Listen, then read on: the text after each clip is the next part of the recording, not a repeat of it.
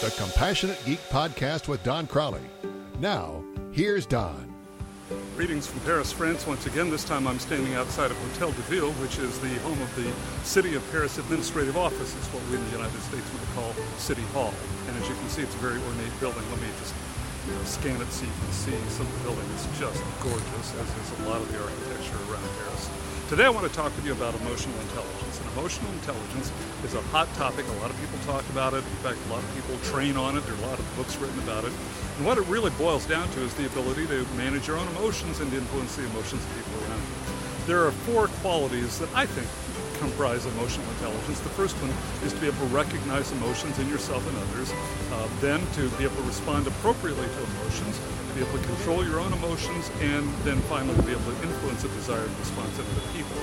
Now, we do this by being intentional.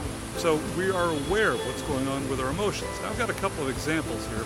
Let's uh, go to the first example where I've asked the actors Tom and Jen to demonstrate a situation where there's not a lot of emotional intelligence going on. Watch what happens when he goes into her office and uh, expresses his displeasure with things. That's it. I've had it with this crap. I'm sick and tired of working overtime without any fing notice. And by the way, the equipment around here is out of date. I don't even know if you know what the f- you're doing anymore. So by the way, clean up your act or I'm out of here. Okay? Well, Josh, I think you'd be better off at a different company. That's why I'm letting you go immediately. I'll have security meet you at your desk and you can get your things. Oh, no, no, no. Okay. I'm sorry. I was rash. Sorry. I've just been tired of coming in here every single time having to work. Sorry, No, that's it. But I can just. I'll see can I- you later.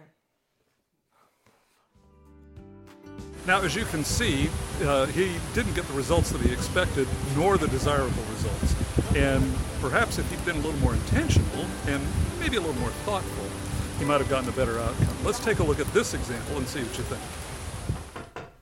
Jamie, can I see you for a minute? Sure, Josh, come in. What is it? I just wanted to run something by you. Uh, it's been on my mind. Um, you know how much I value our relationship and what we've built over the years, and how much I love working in this company.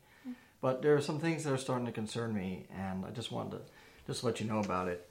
Uh, it's, it's taken a little while uh, for me to tell you this, but I, I'm sure you're aware we have to work overtime a lot, and most often than not with no notice. And I mean, I understand things come up, and that's fine, but I mean, it's pretty disruptive at home. I mean, I make plans with my wife and my family, and and then it gets disruptive, and it just it's really causing a challenge uh, for me at home. And then the other issue I wanted to concern with you is about the equipment.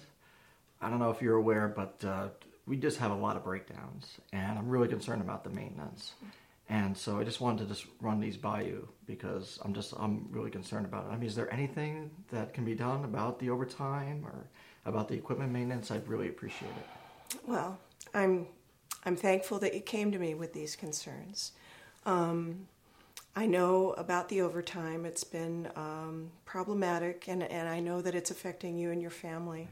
Um, but we've been getting some last minute requests from two of our major clients, so.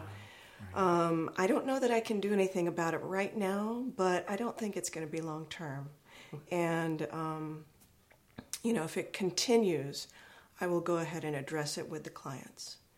Um, as far as the maintenance issues and the, the equipment, I this is the first I've heard about it. So if you would like to write up a report and give me some comments on that, um, I can get back to you about that. And um, I'm really glad that you came to me with your concerns, and you know that I value our relationship as well. Thanks. Thank you. Okay. In the second example, he showed emotional intelligence. He showed emotional maturity. He was civil. He talked about the issues. He didn't get into name calling or value judgments. He acted like a grown up. And perhaps he didn't get exactly the results that he wanted, but long term he'll probably get a lot better outcome by the way he acted. So, how can you implement emotional intelligence in your own situation? Well, first of all, let's be intentional about our emotions. Let's try to control our emotions instead of letting them control us. Anytime we let our emotions control us, we run the risk of running into a situation like what happened in the first example where he lost his job.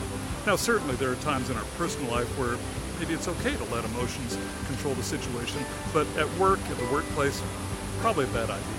Next is to understand that sometimes we encounter emotionally charged situations and we need to bring things to a halt. So one of the tools that people use is the stoplight metaphor. The stoplight metaphor means that when you encounter an emotionally charged situation, first thing you do is go to red. That means stop. Just put a stop to whatever's going on. Second is yellow. That means consider your entire range of options. And the third one is green, which is where you choose the best one. That's a short term solution. Long term solutions are things like meditation, prayer, yoga, or activities that focus your attention and, and, allow you to calm yourself. For more ideas on how to improve communication and customer service skills in your IT organization, bring Don's one day IT customer service training seminar on site to your location for your group, small or large. Visit www.doncrawley.com for the course description and outline.